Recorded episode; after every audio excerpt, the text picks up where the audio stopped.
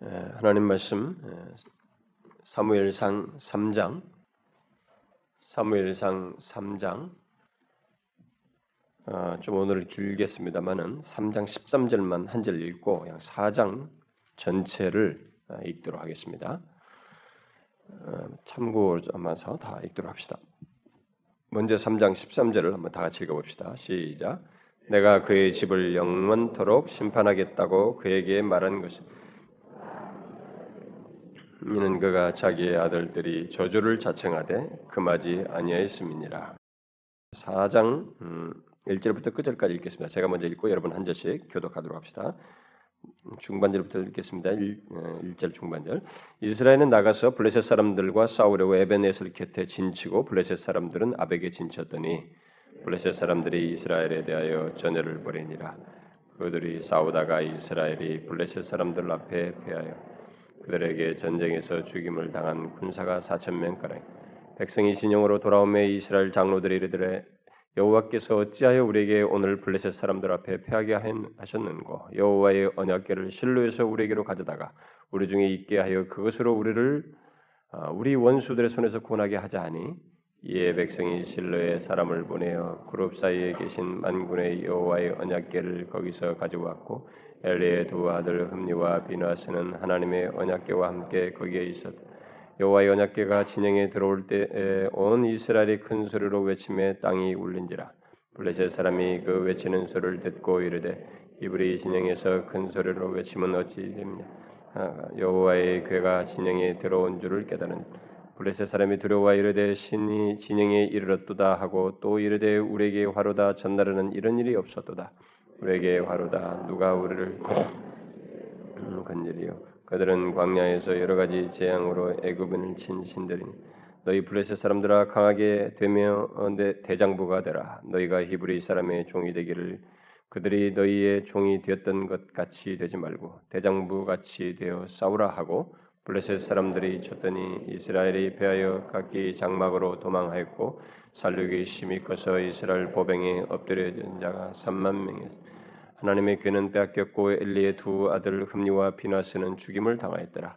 당일에 어떤 베냐민 사람이 진영에서 달려나와 자기의 옷을 찢고 자기의 머리에 뒷걸을 덮어쓰고 실로에 이르니라. 그가 이틀 때는 아, 그가 이를 때는 엘리가 길 옆 자기의 의자에 앉아 기다리, 기다리며 그의 마음이 하나님의 괴를 말미암아 떨릴 즈음이라. 그 사람이 성읍에 들어오며 알림에 온 성읍이 부르짖는지라. 엘리가 그 부르짖는 소리를 듣고 이르되 이 떠드는 소리는 어찌 됨이냐? 그 사람이 빨리 가서 엘리에게 말 그때 엘리의 나이가 98세라. 그의 눈이 어두워서 보지 못하더라.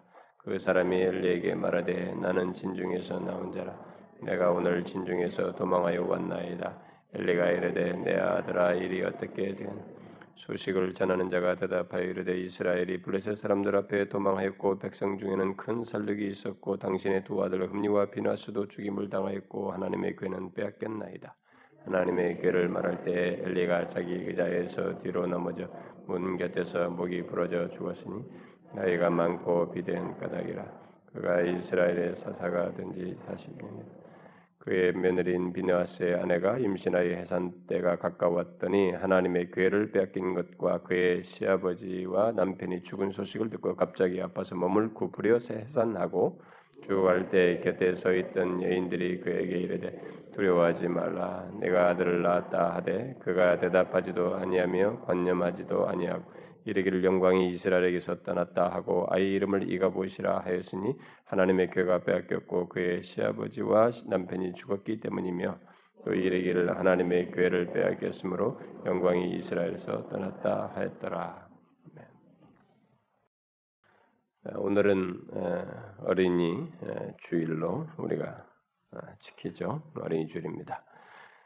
그래서 어, 어린이와 관련된 말씀을 어, 뭐 보통 때와 같이 살펴야 하겠습니다만은 이미 제가 이 사무엘상 초반부의 말씀을 통해서 엘리와 한나의 가정을 살피면서 특별히 그 가정 각각의 가정의 자녀들에 대해서 살펴왔고 그런 내용이 오늘도 계속되기 때문에 그 연결선 상에서 어, 살펴보도록 하겠습니다. 지난 시간은 이 엘리와 어, 한나의 그 두 가정의 자녀가 아, 서로 다른 역량을 서로 다른 성장 배경을 가지고 한쪽은 하나님 중심적인 삶의 배경을 가지고 성장해 왔고 하나는 하나님을 이렇게 이론적으로 알고 있었지만 형식적으로 믿는 그 가정 속에서 자라왔던 이 두 자녀가 결국은 이렇게 성장 과정에서도 다른 사람들에게 각각 다른 영향을 어, 미친다는 사실을 이렇게 살펴보았습니다. 이제 이 시간은 본래 제가 의도했던 바는 어, 사실 엘리와 한나 가정의 이 두 자녀들이 뒤로 그 뒤로 이게 다른 삶의 그 행로를 갖게 된다고 하는 것, 그, 그 각각의 그 삶의 그 여정의 다른 모습을 좀 비교하면서 살피려고 했는데 둘 다 함께. 어, 근데 제가 준비하는 과정에서 하나님께서 이 엘리의 집에 대해서 말하는 쪽에 그냥 이게 내용이 대체적으로 많거든요. 그래서 그냥 거기서 어, 멈췄습니다. 그래서 오늘은 그냥 음, 엘리의 가정의 삶의 행로를 주로 해서 어, 살피도록 하겠습니다. 특별히 어, 읽었던 말씀 3장 13절과 함께 이 4장에서 다뤄, 지고 있는 4장에서 주로 이 엘리 가정에 대해서 다루고 있기 때문에 그 내용을 주로 해서 엘리의 집에 초점을 맞추어서 엘리 가정이 그렇게 성장, 그렇게 그렇게 영향을 미치면서 가는 이 삶의 행로 어, 마지막까지 행로를 좀 보도록 하겠습니다. 하나님을 경외하지 않고 무시한 이 엘리 가정이 갖게 된 그 삶의 그 여정이라고 할까요? 삶의 행로가 아, 무엇인가? 우리는 그 어, 그들이 가졌던 그 행동 속 행로 속에서 발견되는 어떤 주목할 만한 특징을 보게 됩니다. 성경은 비록 우리에게 어떤 사실에 긍정적인 내용뿐만 아니라 부정적인 어떤 내용을 말하더라도 메시지 자체는 긍정적인 목적을 가지고 있기 때문에 그것을 통해서 우리로 하여금 깨닫고 더 긍정적으로 이제 반대편의 행동을 하라는 권면의 메시지가 있기 때문에 이들의 행로 속에 있는 특징을 통해서 우리에게 주는 메시지를 들어보도록 하겠습니다. 자, 먼저 이 엘리와 그의 아들들의 이 계속된 삶의 여정을 좀 이렇게 좀 훑어볼 필요가 있겠습니다. 아, 엘리의 아들들은 어, 앞에 보면은 2장 어, 27절 이하의 내용에서 이제 아, 보듯이 하나님으로부터 심판의 메시지가 주어진 상태였습니다. 이들에게 아, 특히 2장 34절을 보게 되면 거기 같은 말씀은 내내 두 아들 흠리와 비나스가 한 날에 죽을 것이다 이렇게 예언을 했습니다. 그래서 그들의 당할 그 일이 내게 표징이 되리라라는 말씀을 하나님께서 그의 사람을 보내어서 엘리에게 말씀을 하셨습니다. 그리고 하나님께서는 사무엘에게 나타나셔서 엘리의 아들들을 아들들을 포함해서 그들의 가정이 그의 가정이 이제 결국 어떻게 될 것인지 다시 또 한번 말씀하시는 것을 보게 됩니다. 아, 이전에 하나님의 사람을 통해서 말했던 것을 다시 말씀하시는 그 내용을 아, 보게 됩니다. 좀 더 이제 요약적인 내용입니다만은 아, 그것을 우리가 그 3장 11절부터 14절 사이에서 보게 됩니다. 제가 한번 읽어볼까요? 제가 이런 보십시오. 3장 11절부터 14절 여호와께서 사무엘에게 이르시되 보라 내가 이스라엘 중에 한 일을 행하리니 그것을 듣는 자마다 두 귀가 울리리라. 이건 하나님께서 사무엘에게 나타나셔서 말씀하신 겁니다. 내가 엘리의 집에 대하여 말한 것을 처음부터 끝까지 그날에 그에게 다 이루리라. 내가 그의 집을 영영 영원토록 심판하겠다고 그에게 말한 것은 그가 아는 죄악 때문이니 이는 그가 자기의 아들들이 저주를 자청하되 금하지 아니하였음이니라. 그러므로 내가 엘리의 집에 대하여 맹세하기를 엘리의 집의 죄악은 제물로나 예물로나 영원히 속죄함을 받지 못하리라 하였노라 하셨더라. 이렇게 하나님께서 아니 사무엘에게 말씀하셨습니다. 나중에 엘리는 이제 사무엘에게 묻습니다. 분명히 하나님이 사무엘을 불렀다는 사실을 이제 알았기 때문에 묻죠. 네, 그래서 하나님께서 너에게 나타나셔서 무엇을 말씀하셨느냐 이렇게 나한테 빠지지 말고 다 고해라 말하고 말하기를 두려워하는 사무엘에게 다우쳐서 이 얘기를 하게 되죠. 근데 거기에 보니까 이제 18절에 기록된 대로 사무엘이 숨기지 않고 다 말했습니다. 자, 그러면 엘리는 일찍이 앞에서 하나님의 사람을 통해서 엘리와 엘리의 가정이 너희 자식들까지 하나님께서 어떻게 심판하시겠다고 말한지 내용을 한번 들었고 또 다시 이 사무엘을 통해서 또 다시 이 내용을 듣게 된 것이 되죠. 네, 두번 듣게 된 것입니다. 결국 하나님께서는 엘리에게 그의 집이 또 그의 자녀들과 함께 망하게 될 것이라는 것을 반복적으로 말한 셈입니다. 왜 하나님께서 반복적으로 말씀하셨을까? 우리는 또 한번 생각해 볼 질문해 볼 수 있겠습니다.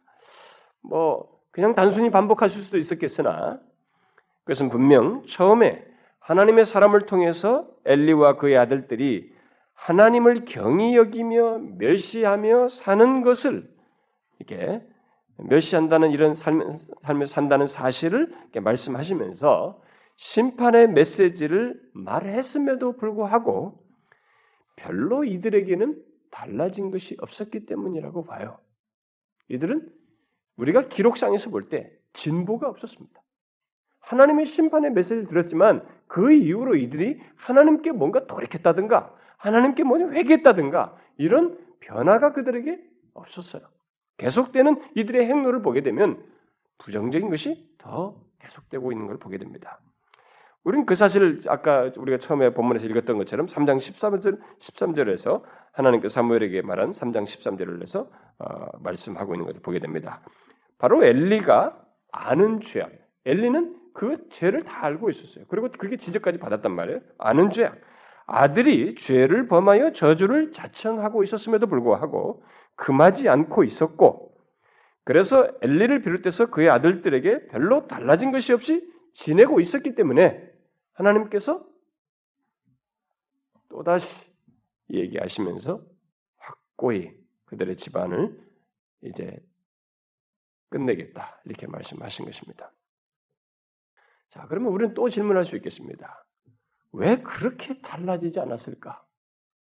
왜 그렇게 심판의 메시지를 하나님의 사람으로부터 들었는데 그 말을 듣고도 그렇게 달라지지 않고 계속 하나님을 경히 여기는 삶을 살았을까? 그 죄를 알고 있으면서도 아는 죄악을 범하고 왜 자식을 금하지도 않으면서 또 자식은 계속 하나님을 경히 여기는 이 삶의 여정을 이 집안이 계속 가고 있을까? 분명히 하나님과 관련된 일들을 하고 있는 사람들이에요. 이들은 하나님을 모른다고 하는 사람이에요. 지식적으로는 일단 하나님을 다 알아, 알고 있는 사람들입니다. 그리고 또 하나님과 관련된 일을 더 직접적으로 하고 있는 사람들이에요. 특별히 제사장이라는 직분까지 가지고 있는 자였습니다. 아, 그런 자가 더욱이 하나님의 심판 메시지를 전해 들었으면 그것은 자신들에게 큰 자각의 계기가 되어야 마땅할 텐데 그럼에도 불구하고 그들은 달라지지 않았습니다. 하나님께서 사무엘에게 말씀하신 내용 속에서는 1차적으로 부모된 자인 엘리에게 책임이 있다는 것을 밝히고 있죠. 부모에게 책임이 있어요. 1차적으로. 곧 그가 아들들의 죄를 이게 그들이 어, 범하면 아들들이 죄를 범하면서 어, 저주를 자청하고 있음에도 불구하고 어? 그 무엇보다도 그것을 알고도 금하지 않았다는 것입니다. 그것이 두 번째 이 사무엘을 통해서 한 말 속에서 언급되고 있습니다. 사무엘 이 엘리가 자식들을 저주를 자청하고 있는데도 금하지 않았다는 거예요. 그래서 진보가 없었다는 것입니다. 그러면 또 질문이 생깁니다. 왜 부모는 자기 아들들이 저주를 자청하는 죄를 짓고 있음에도 불구하고 그것 때문에 하나님께서 심판하시겠다고 말씀을 하시고 있음에도 불구하고 그런 그것을 다 알고 자기 자식이 죄를 범하는 것도 알고 하나님께서 심판하시겠다는 것도 말씀, 말을 들었음에도 불구하고 왜 금하지 않았을까?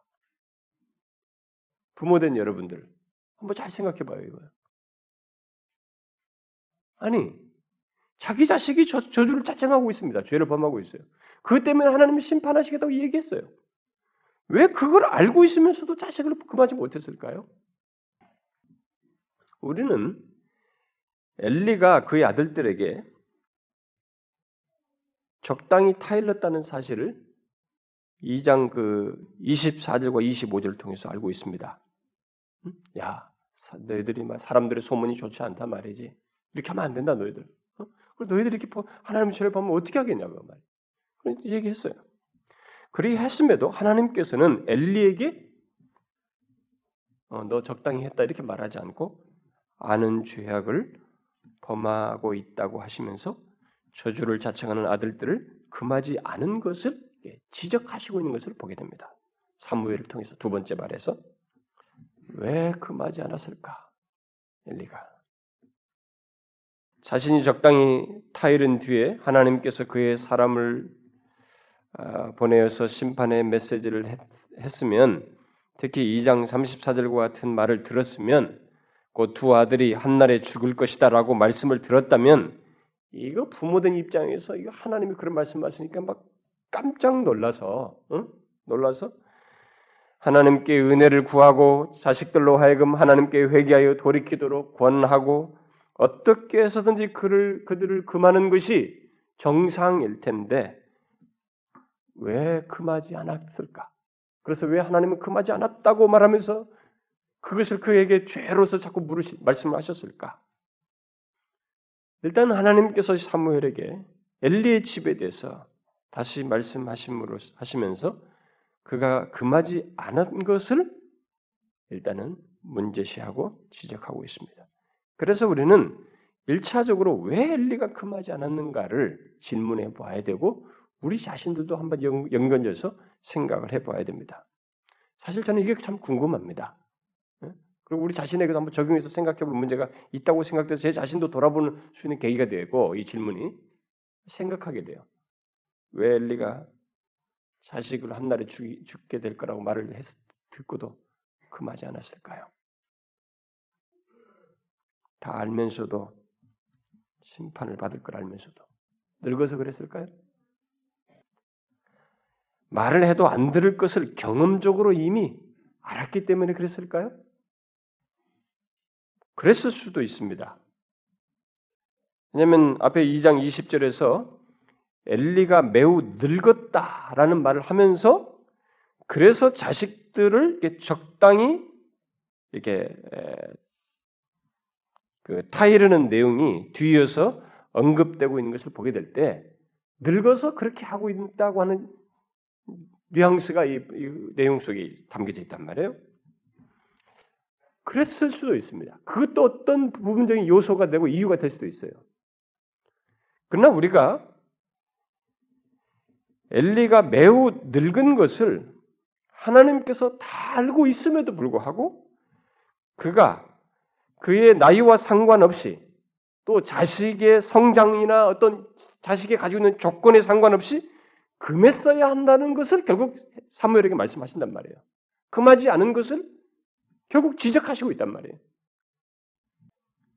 그래서 그게 이유가 안 된다는 것을 우리는 주님의 하나님의 지적에서 보게 됩니다. 나이가 많아서 늙어서 그게 이유가 안 된다는 거예요. 당사자에게서는 그것을 이유로 말할지 모르지만 하나님 편에서는 이유가 안 된다고 지금 말하고 있어요. 그러면 우리는 더 확실한 이유를 생각해 봐야 되는 것입니다. 그게 무엇일까?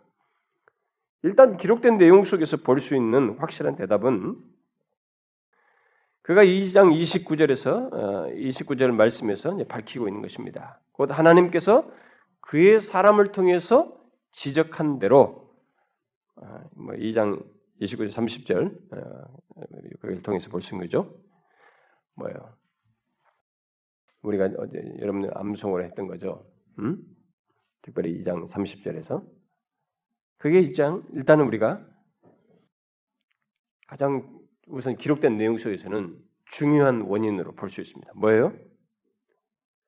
하나님보다 그의 아들들을 더 중요히 여기는 마음이 엘리에게 있었다는 거예요. 네? 이것이 있어서 그렇게 심판의 메시지를 듣고도 자식을 뭐 늙은 것도 있는데 늙은 것도 있는데 지속하지 못해서 결국 그가 아는 죄악을 범하고 금하지 않은 것을 늙은 것을 아심에도 불구하고 지적하신 걸 보게 될 때 이 사람에게는 늙은 조건도 있겠지만 이게 있었다는 거죠. 응? 하나님보다 그의 아들들을 더 중히 여기는 마음이 엘렉이 있었다는 것입니다. 자, 이게 일단 기록상에서 볼 수 있는 아마 우리가 챙겨 여기서 발견할 수 있는 그나마 중요한 이유가 되겠습니다. 아, 그러면 저는 이 설교를 준비하면서 또 질문이 생기는 거예요. 더 궁금해지는 것입니다. 엘리는 이스라엘의 사사입니다.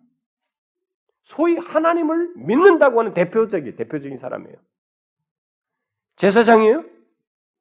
그야말로 영적인 지도자입니다. 일단은 우리가 볼 때는 하나님을 잘 믿는 사람으로 드러나는 외적으로 드러나는 그런 사람이에요.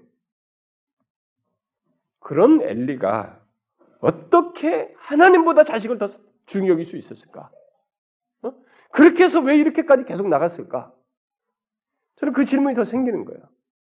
이것은 제 자신에게도 적용해 우리 모두에게 생각해 볼 수 있는 질문이기 때문에 이 질문이 우리에게 더 실제로 와닿 생각해 볼 질문이라고 봐요. 왜 이 하나님을 소위 믿는다고 하는 사람이 대표적인 사람이 하나님보다 자식을 더 중요히 여겼을까요? 부정 때문입니까? 아버지의 정? 아버지의 사랑? 자식에 대한 부모의 사랑 때문입니까? 우리는 그것을 부정할 수 없어요.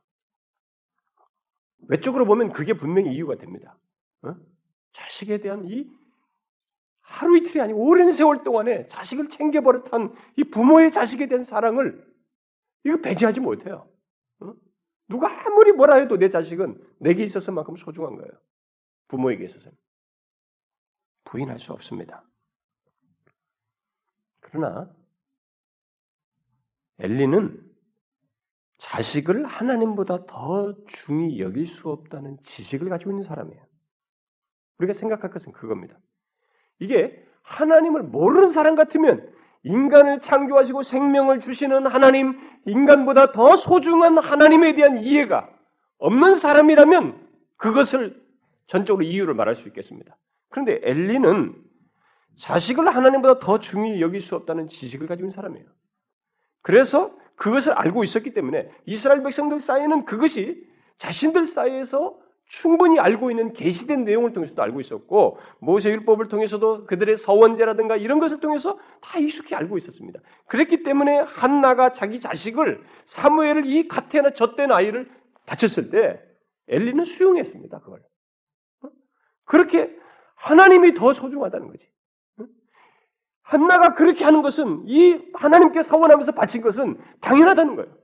이 아이도 이 어미에게 중요하지만 서원하면서 생명 주신 하나님이 더 소중하다는 것을 알고 한 행동에 대해서 수긍했어요.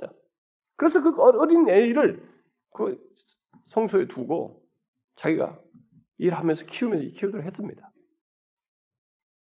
그렇다면 엘리가 하나님보다 자식을 더 중히 여길 수 없다는 지식을 알고 있었음에도 불구하고 그걸 알매도 불구하고 거꾸로 하나님보다 자기 자식을 더 소중히 여겼다는 얘기인데 중히 여겼다는 것인데 그래서 결국 금하지 않았다는 얘기인데 이게 이제 우리에게 질문이 되는 것입니다. 어떻게 그럴 수 있었을까? 알고 있는데 하나님보다 자식을 더 소중히 여길 수도 없, 다는 것을 알고 있는데 실제로 그렇게 할 수 있는 것은 무엇 때문일까? 그 원인이 도대체 뭘까? 저는 그 대답이 하나님께서 매우 늙은 엘리에게 아는 죄악 때문에 심판하겠다고 하시며 저주를 자청함에도 금하지 않았다고 말씀하신 이 사실과 그리고 우리가 뒤에 4장에서 읽은 내용 속에서 여호와의 언약궤를 전쟁에 사용하도록 엘리와 엘리의 두 아들들이 허용한 것에서 저는 답을 찾을 수 있다고 봅니다. 그러면 어떤 것이 그 하나님보다 자식을 소중히 여길 수도 없는데 그렇게 하게 되는 단순히 부모로서의 사랑을 넘어서서 그렇게 명확한 답을 가지고 있음에도 불구하고 그걸 거스르며 살 수 있었던 원인이 그럼 뭐라는 거예요? 이 말씀과 이들이 이 언약계를 허용하는 이 행동 속에서 발견할 수 있는 건 뭐예요? 대답이 뭐라는 겁니까? 그것은 엘리가 영적으로 무디어졌, 무디어졌다는 것이고 동시에 영적으로 무기력해 있었다는 것입니다. 저는 이 묵상하면서 그게 답이라고 여겨져요.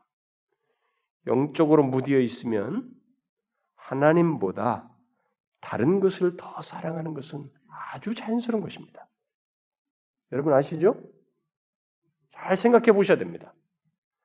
우리가 영적으로 무디어 있으면 하나님보다 다른 것을 더 사랑하는 것은 순간적이기도 하고 자연스럽고 익숙해져 버려요. 여러분의 경험 속에서도 얼마든지 확인해 볼 수 있을 것입니다. 영적으로 무디어 있으면 그 대상이 무엇이든지 그게 자식이든 뭐 돈이든 일이든 취미든 세상 즐거움이든 심지어 TV든 그것들을 하나님보다 더 사랑하게 됩니다. 영적으로 무디어 있으면 유혹을 이길 힘이 없어져 버려요. 옳다고 여기는 것을 알아도 또 진리인 줄 알아도 그리로 잘 가지지가 않습니다. 움직이지가 않아요. 결국 엘리는 옳은 것 자체가 문제가 아니라 그런 조건 속에서 영적으로 쇠하여 있었습니다. 아무리 나이가 많아도 쇠하지 않는 분별력과 영적인 예민함은 얼마든지 가질 수 있어요.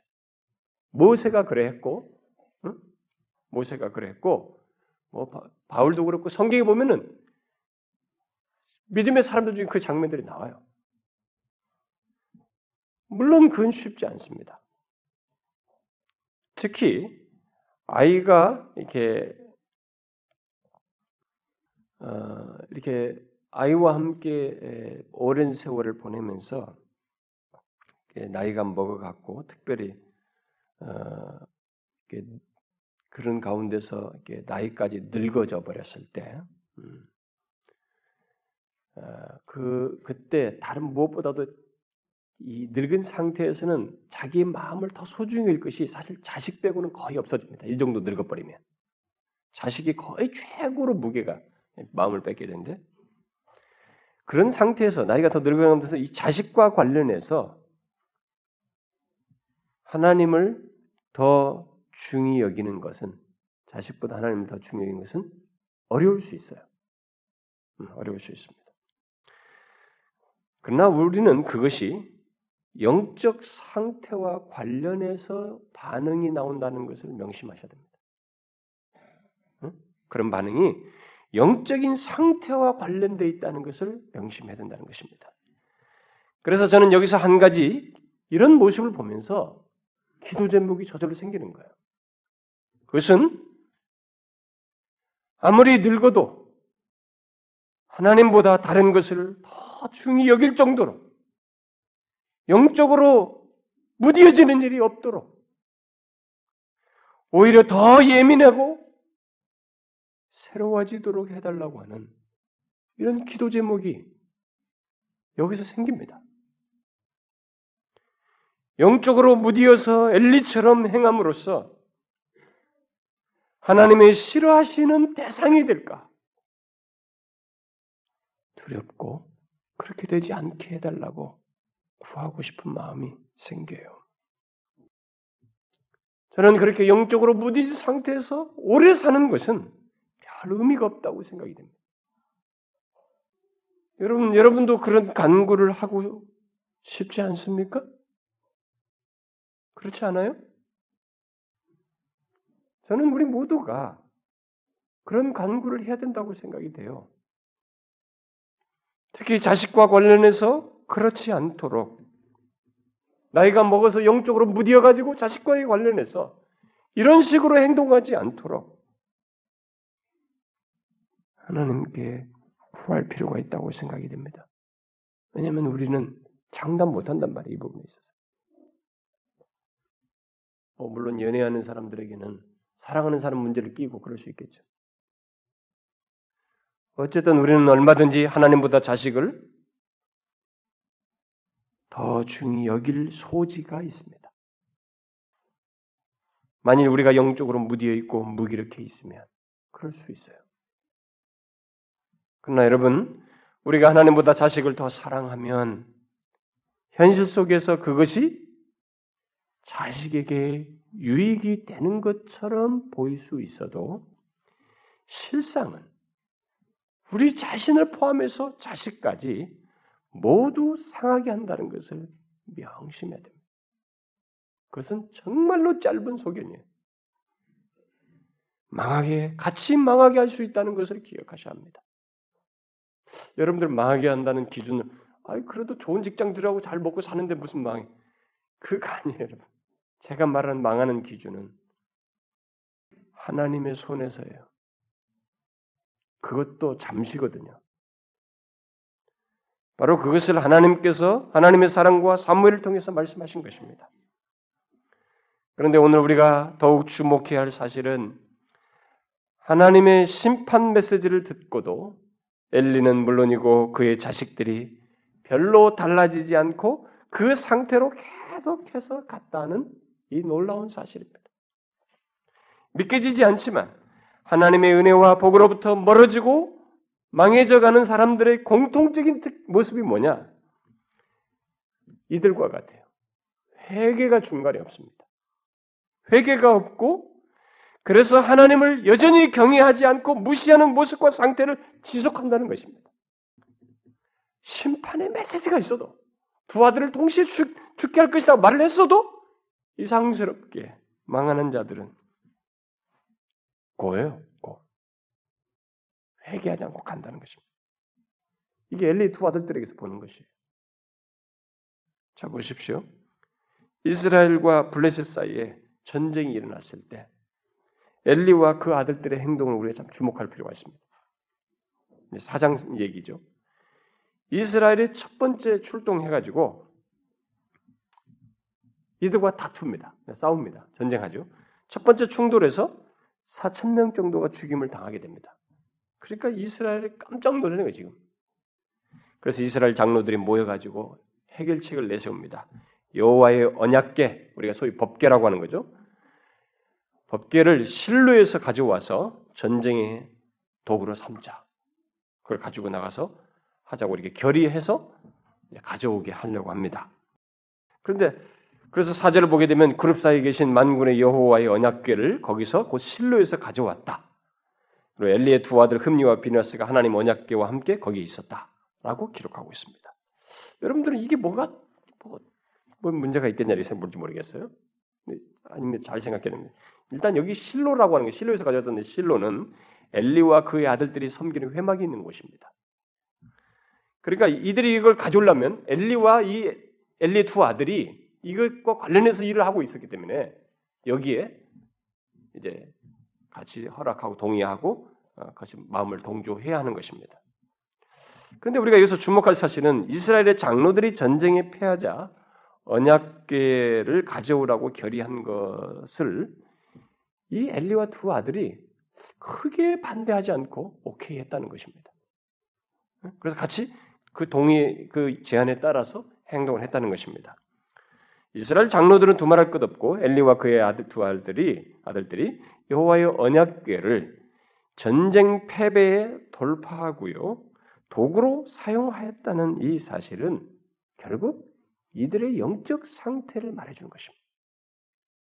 응? 이들의 영적 상태가 전혀 분별력을 가지고 있지 않다는 것을 말해주는 것입니다. 어떤 사람들은 뭐 여호와의 언약궤를 사용하는 이것은 대단히 신앙적인 행동이 아닙니까? 이렇게 생각할지 모르겠습니다. 왜냐하면 요단강을 건널 때 여호와의 언약궤를 가지고 건넜거든요. 그래가지고 쫙 강이 쪼개져서 딱 지났단 말이에요. 그리고 여리고성을 무너뜨릴 때도 연약궤를 딱 앞에다 두고 확 돌았어요. 그러니까 이게 참 성경에서 했던 일이고 성경적인 행동을 하고 있는 것이 아니냐 이렇게 생각할지 모르겠습니다.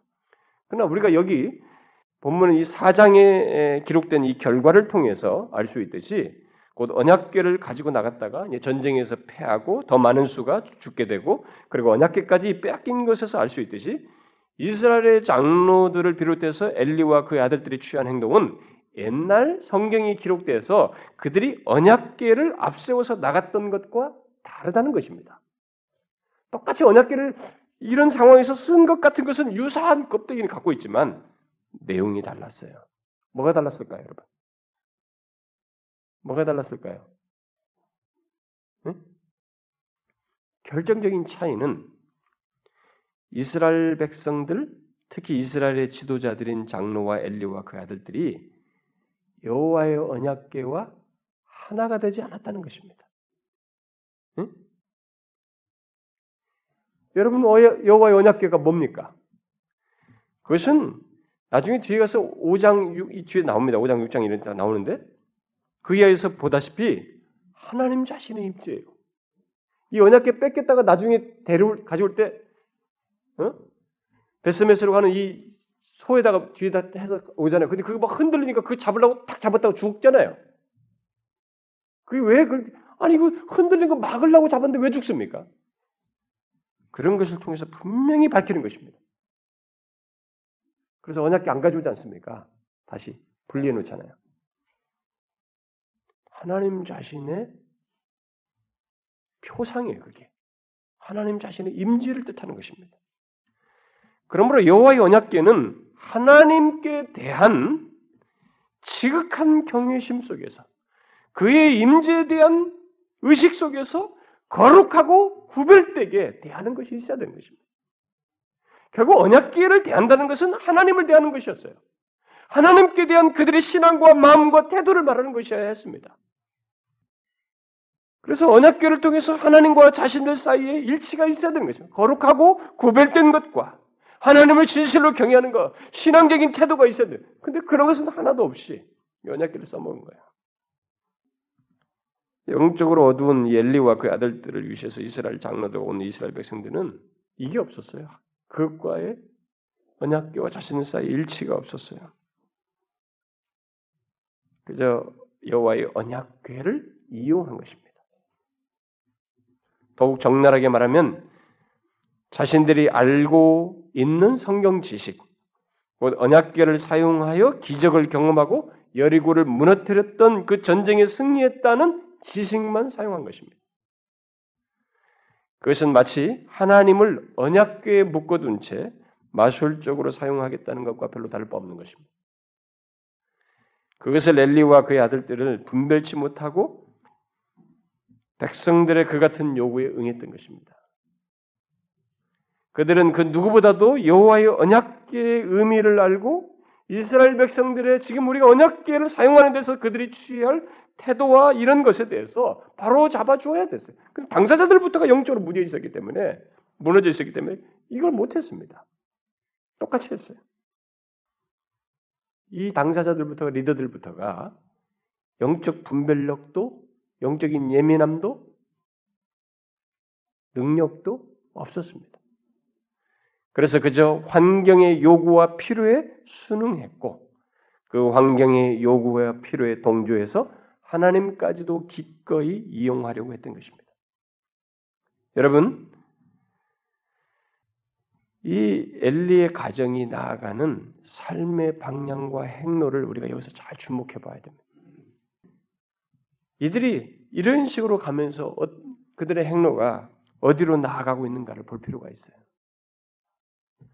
하나님께서 경고하고 선언한 심판의 상황으로 곧 엘리 집의 멸망으로 이들이 나아간다는 것입니다. 자신들이 다 판단해서 나름대로 다 옳다고 생각해서 했는데 그쪽으로 가고 있어요. 그들 스스로 하나님을 경외하지 않는 가운데서 여호와의 언약궤를 이용하는 영적 무지를 드러내면서 이스라엘 백성들의 전쟁에 함께했다가 대패하고 여호와의 궤도 빼앗기고 결국 엘리의 두 아들들이 죽게 됩니다. 그렇죠? 그리고 계속해서 이스라엘의 패배와 두 아들의 죽음과 하나님의 궤가 빼앗겼다는 소식을 들은 엘리가 의자에서 뒤로 넘어져서 목이 부러져 죽게 됩니다. 그뿐이 아니죠. 엘리의 며느리인 비나스의 아내가 태중의 아이를 가지고 있었는데 앞선 소식들과 함께 시부와 자기 시아비인 엘리와 남편의 죽음 소식을 듣고 아이를 출산한 뒤에 죽습니다. 정말로 엘리의 집이 졸지에 망하게 됩니다. 여러분 너무 충격적이죠? 이게 만약 우리들의 역사, 우리들의 환경 속에 일어난다면은 감당하기 어렵습니다. 어? 한 사람도 아니고 가정이 막 졸졸 이렇게 어? 마음 쓰는 것들이 다 망한다는 것을 경험한다는 것은 정말로 견디기 어려워요. 그런데 우리가 주목할 것은 이 과정이에요, 여러분. 이 과정 속에서 한번 여러분들에게 질문. 이 과정 속에 여러분들 가장 인상 깊게 남는 게 뭡니까? 지금 제가 이 설명하는 이 과정 속에서 뭐가 여러분들 가장 인상 깊, 깊습니까? 하나님 하나님의 경고와 심판 선언대로 다 되었구만. 야, 심판이 너무 무섭다. 이런 겁니까? 저는 그게 아닙니다. 저에겐 엘리와 그의 아들들이 하나님의 말씀이 있었음에도 불구하고 심판의 메시지가 있었음에도 불구하고 별로 달라지지 않고 계속 갔다는 것입니다. 응? 저는 이게 아주 충격이에요. 하나님이 심판했다는 게 중요한 게 아니에요 여기서. 응? 우리는 로봇가 아닙니다, 여러분. 어떤 사람은 교리적으로 한 가지 아는 거 가지고 여기다 땜질해가지고 아 뭐 하나님이 말씀하셨으니까 막 그러면 어, 당연히 죽어야지 그런 식으로 또 적용하는 인사이 있을지 모르겠어요. 니누의 사람들이 그거 멸망하리라고 그래서 니누에 다 멸망시켜야지 가지고 회개하니까 왜 살려줘요? 하나님께서 심판의 메시지는 일차적으로 경고예요. 경고성인 것입니다. 살 수 있다는 것입니다. 이들이 안 돌아왔다는 거예요, 중간에. 어떻게 해서 계속 하더라는 것입니다. 하나님께서 분명히 엘리에게 말씀하셨어요. 그의 아들들이 저주를 자청하고 있다. 그런데도 그것을 금하지 않았다고 말했습니다. 저는 그랬음에도 불구하고 이들이 계속 갔다는 것이 가장 인상 깊어요. 부모도 자식도 하나님께서 기뻐하지 않고 심판 선언까지 하셨던 이전의 삶에서 회개하여 돌이키지 않고 별로 달라지지 않고 열심히 나아갔다는 것입니다. 쳐들어온 블레셋으로부터 나라를 지키겠다고 또 자신들도 살겠다고 그런 연약계를 이용해 우리가 열쇠하니까 군사도 열쇠하니까 이 연약계를 이용해서 그럼 살겠다고 다 나름대로 판단하고 마음에 동의해서 나갔어요. 나갔다고 참여했단 말이에요. 그런데 패하고 다 죽었어요. 뭐가 문제입니까? 이런 행동이 아니에요, 여러분. 우리들의 판단과 우리들이 살겠다고 하는 전략이 문제가 아니에요. 그 모든 행동과 삶이 하나님의 경고의 말씀에서 깨어나지 않은 채 여전히, 여전히 영적으로 무딘 상태를 취하고 있었고 그런 가운데서 행동을 계속했다는 것입니다. 저는 여기서 또 한 가지를 생각하게 됩니다. 그것은 우리 자신도 모르는 영적 상태. 곧 하나님에 대해서 무디고 그가 분명히 하신 말씀에도 무디어서 자기 자신의 상태가 좋지 않음에도 불구하고 그리고 심지어 자신이 저주를 자청하고 있음에도 불구하고 그것을 분별치 못하고 거부할 힘도 없는 그런 모습이 있을 수 있구나라는 것을 생각하게 됩니다. 제가 지금 말하는 것을 여러분 잘 들어두십시오. 저는 이것이 상당히 진중한 내용입니다. 우리 자신도 모르고 저주를 자청하는지도 모르고 계속 할 수 있는 상태가 묻어져 있다, 있을 수 있다는 것이 참 심각한 내용이다 이 말입니다. 조심스럽게 한번 생각해 봅시다, 여러분. 혹시 우리는 그런 모습 없을까요? 혹시 혹시 우리는 그런 모습 없을까요? 현실의 위기와 문제를 피하려는 생각 속에서 하나님과 그의 말씀에 대한 지식은 가지고 있어서 지식을 사용해 가면서 열심히 살아가려고 몸부림은 치지만 나아가지만 실상은 영적으로 무딘 상태 속에서 그저 자기 중심적인 신앙을 드러내면서 회개도 않고 돌이키지도 않고 결국 이전 상태를 지속하고 있지는 않을까? 그런 모습은 없는지 제 자신도 생각해 보았어요. 혹시 내게는 그런 모습이 없는지 영적으로 무딘 상태에 있으면서도 그것을 분별치 못하고 나름 열심을 내면서 가고 있지는 않은지. 특히 저는 요즘 어, 여러분한테 지난번에 한두 번 얘기했습니다만 과연 제가 목사로서 제대로 목회를 하고 있는가? 지금 내가 사역하면서 하고 있는 것이 과연 하나님이 기뻐하시는 것인가? 그가 인정하실 만한 것인가? 아니 그것이 아닌데도 나 나름대로는 스스로 그렇다고 생각하고 일원화하고 자기 인식을 자꾸 시키면서 눈에 드러나는 몇 가지 사람들의 그럴듯한 반응들을 현상들에 만족하면서 착각하면서 나가고 있지는 않은가? 저는 이 문제를 자꾸 생각합니다. 기도 시간에 새벽 기도 시간에도 제가 하나님께 묻고 있어요. 제가 어, 최근에 제가 굉장히 참 칭찬하고 좋게 자랑하고 어, 어, 좋게 항상 자랑하는 어떤 목회자가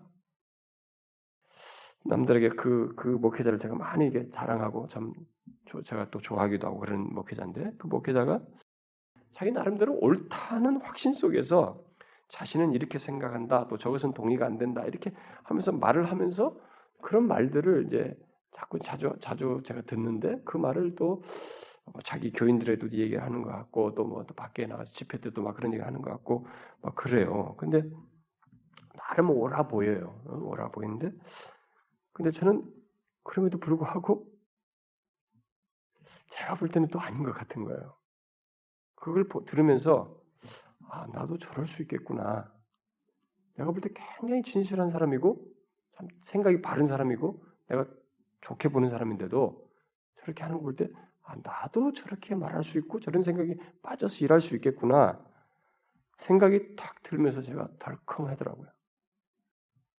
아, 그래서 저를 좀 더 면밀하게 볼 필요가 있겠다. 제가 하는 일부터 생각부터 동기부터 하는 일부터 이 사역 전반까지 좀 더 면밀하게 볼 필요가 있겠다는 생각을 느꼈습니다. 제가 뭘 깨달았다고 해서 하루아침에 그것이 달라질 거라고 생각지 않습니다. 그러나 저는 여기 엘리와 그의 아들들이 하나님의 경고를 깊이 수용하지 못했던 것처럼 되어서는 안 된다는 것에 대해서는 분명합니다. 만일 그런 일이 생긴다면 그것은 재앙이 아니겠어요? 하나님의 말씀이 내게 이렇게 적당히 지식으로서 정리돼서 하면서 하나님 앞에서 바르지 못한 것을 계속 돌이키지 않고 간다면 그건 재앙이 아니겠냐 이 말이에요. 여러분은 어떻습니까? 여러분은 그동안 여러분의 현재 모습과 상태를 비추는 말씀을 듣고 지금까지 오면서 자신들의 상태를 비추는 말씀을 들었을 때 돌이켰습니까? 어떻습니까, 여러분?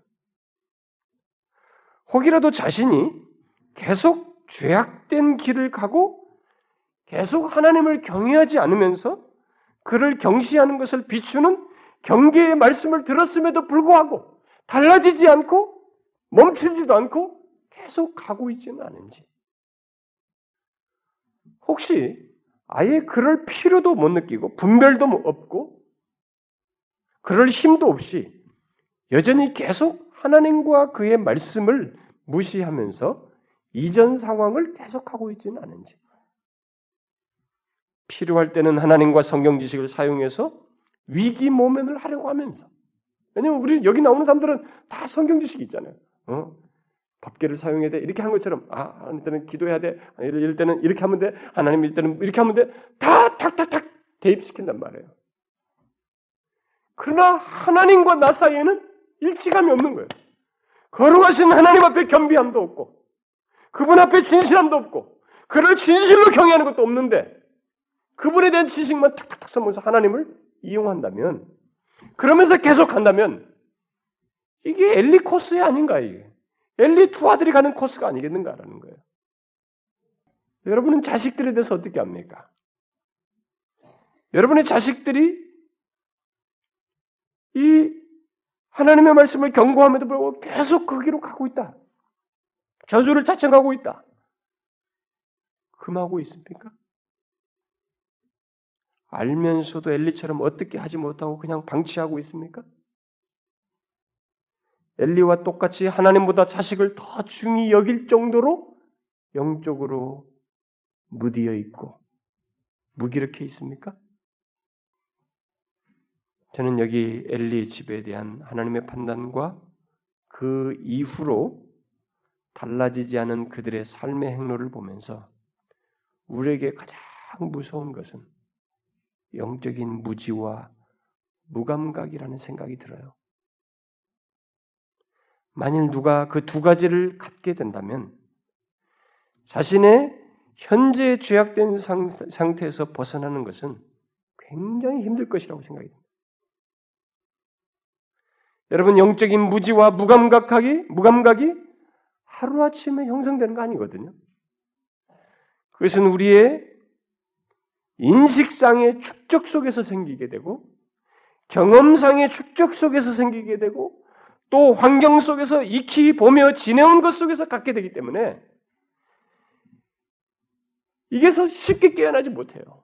쉽게 벗어나지 못하는 것입니다. 일반적으로 여기 엘리와 그의 아들들처럼 자신들의 행동과 상태가 잘못되었다는 것을 들어도 그것 자체로부터 기, 자체부터가 깊이 수용되지 않, 않는 것이 보통이기 때문에 특히 행실을 바꿀 정도로 깊이 수용하지 않기 때문에 잘 못 벗어나요. 영적인 무지와 무감각 상태에 있으면 여러분 여러분 중에 그런 사람 있습니까? 영적으로 무지하고 뭐 지식을 가지고 있지만은 실제로는 영적으로 무지하고 무감각한 상태에 있어요. 하나님의 말씀을 들어도 돌이킬 마음이 없는 돌이켜지지 않는 그런 상태에 있냐는 것입니다.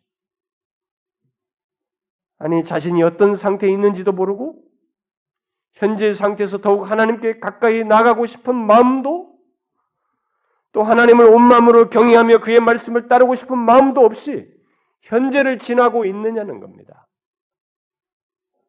여러분, 우리 모두 오늘 본문 말씀을 통해서 조심스럽게 이 문제를 체크해 봐야 됩니다. 뭔가 알아도 아는 것이 아니고 들어도 움직이지 않는 이 무감각이 우리에게 있지는 않은지를 한번 체크해 보자는 것입니다. 만일 자신이 알고 있는 것이 실상 알고 있는 것이 아닌 곧 무지한 상태에 있으며 심지어 영적으로 무전, 무감각한 상태에 있다고 여겨진다면 그 사람은 그 문제를 신중하게 다뤄야죠. 지금 현재 제가 기도하면서 주시는 감동은 저는 조만간에 조만간이 아닌지 모르겠어요. 제가 이 하도 노예 때문에 스트레스 받아가지고 불시에 무슨 일이 생길지 모르기 때문에 뭔가를 진행을 못하고 있습니다만 허락하시면 저는 우리를 우리들이 멈추어 서서 생각해 보는 시간을 좀 갖고 싶어요. 왜냐하면 제 자신부터 좀 그러고 싶거든요. 우리 자신이 하나님 앞에서 말씀을 듣고 꿈틀댈 수 있는 기꺼이 그러는 더 사모하는 나중에 사무엘이고 있잖아요. 사무엘은 하나님의 말씀을 듣고 어떻게 했어요? 부에서부터 단까지 다 사람들이 여호와의 선지자로 알았다는 거예요. 선지자 즉위식을 해서 알게 됐다는 얘기 아니에요? 이 하나님으로부터 말씀을 듣고 그 마음을 방망곡곡에 돌아다니며 전한 것이에요.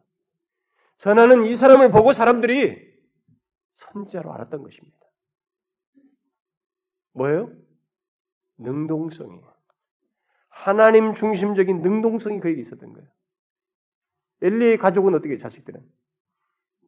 자기 중심적인 수동성이에요. 하나님 앞에서 자기 중심적이어서 하나님의 일에 관해서는 수동적이에요. 딱딱딱 필요에만 움직이는 거예요. 하나님께서 기뻐하실 쪽으로 능동적으로 움직이지 않아요. 자기 중심성을 못 벗어나는 거예요. 사무엘 봐요. 하나님 중심적인 능동적인 자발적인 우리는 움직여지고 있는지 그렇게 안 움직여지는지를 한번 돌아보면서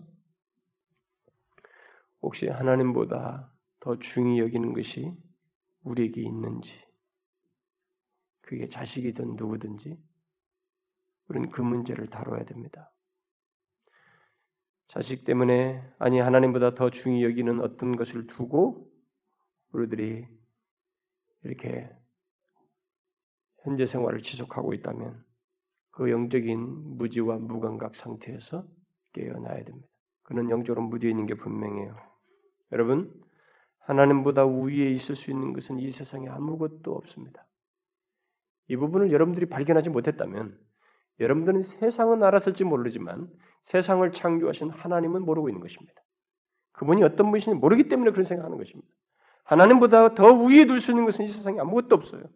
그, 그보다 중히 여기고 귀하게 여길 것은 이 세상에 아무것도 없습니다. 그 부분에 대해서는 무디해져서는 안 되는 것입니다. 이 부분에서 무디해지면 우리는 정말로 큰일 나는 줄 알아야 돼요. 아무리 늙어도 마음이 약해질 상황이 와도 이 부분에 대해서는 무디해서는 안 되는 것입니다. 이 부분에서 우리는 항상 깨있기를 구하자는 것입니다. 비록 쉽지 않을지 모르지만 그래도 이것이 무디어지면 우리에겐 결국 재앙이 되는 줄을 알고 선명하자는 것입니다. 하나님보다 자식도 사랑하는 사람도 미안하지만은 모든 부모조차도 마찬가지예요. 여러분들이 하는 일도 취미도 그렇게도 아끼는 무엇도 하나님보다 더 중히 여길 수 없습니다.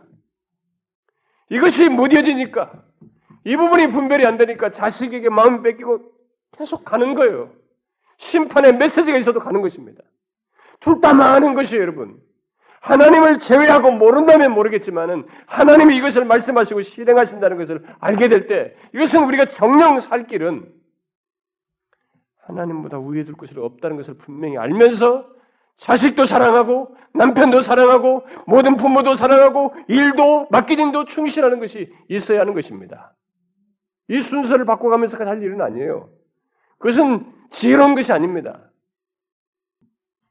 여러분, 이 부분에서 혹시 무디어 있으면 깨어나자는 것입니다. 깨어나서 사무엘이 하나님을 알고 움직였던 것처럼 능동적으로 하나님께 움직이자는 거예요. 하나님이 말씀하셨으면 거부할 수 없는 것으로 여기고 기쁨으로 받아들여서 움직이자는 거예요. 심판을 말해도 경고를 말해도 못 움직일 정도 그 어리석은 자가 되지 말자는 것입니다. 자식도 그렇게 가르쳐야 됩니다. 금해서라도 아는 죄악을 범치 말아야 되는 것입니다. 자식을 하나님을 더 중히 여기면서 자식을 잘 가르쳐야 돼요. 여러분, 진짜로 그렇게 해보세요. 그게 진짜로 여러분들 자식이 자식을 잘 가르치는 것입니다. 나중에 후회하지 않아요, 오히려.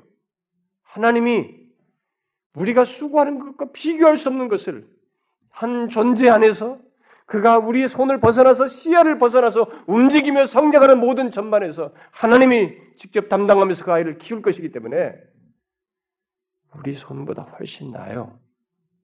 그러니 우리는 이 엘리처럼 자식을 대할 것이 아니라 하나님을 더 중히 여기면서 자식을 그 시, 기준에서 아이를 양육하고 가르치는 부모가 되자는 것입니다. 개인적으로 또 부모로서 우리 모두가 이것을 확고히 무뎌지지 않고 죽을 때까지 늙어서도 무뎌지지 않고 갖기를 소원합니다. 기도합시다.